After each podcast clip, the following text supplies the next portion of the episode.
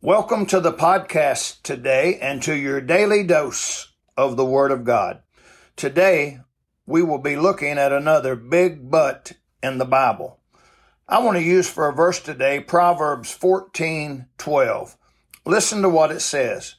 It says, There is a way which seemeth right unto a man, but the end thereof are the ways of death. Can I read that to you one more time? Listen to what it says.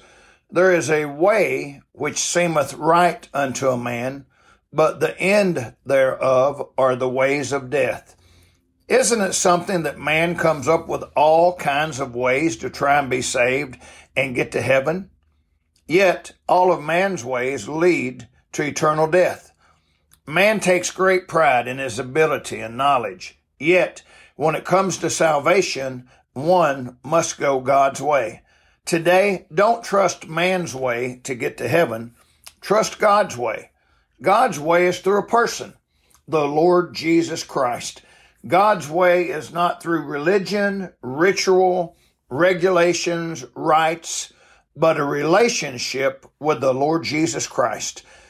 The Bible says in John 14, 6, Jesus saith unto him, I am the way, the truth, and the life. No man cometh unto the Father but by me. Romans 6:23 says, "For the wages of sin is death, but the gift of God is eternal life through Jesus Christ our Lord." Today, anyone can be saved, but they must go through Jesus Christ. If you're not saved, would you ask Jesus to save you today before it's everlasting too late?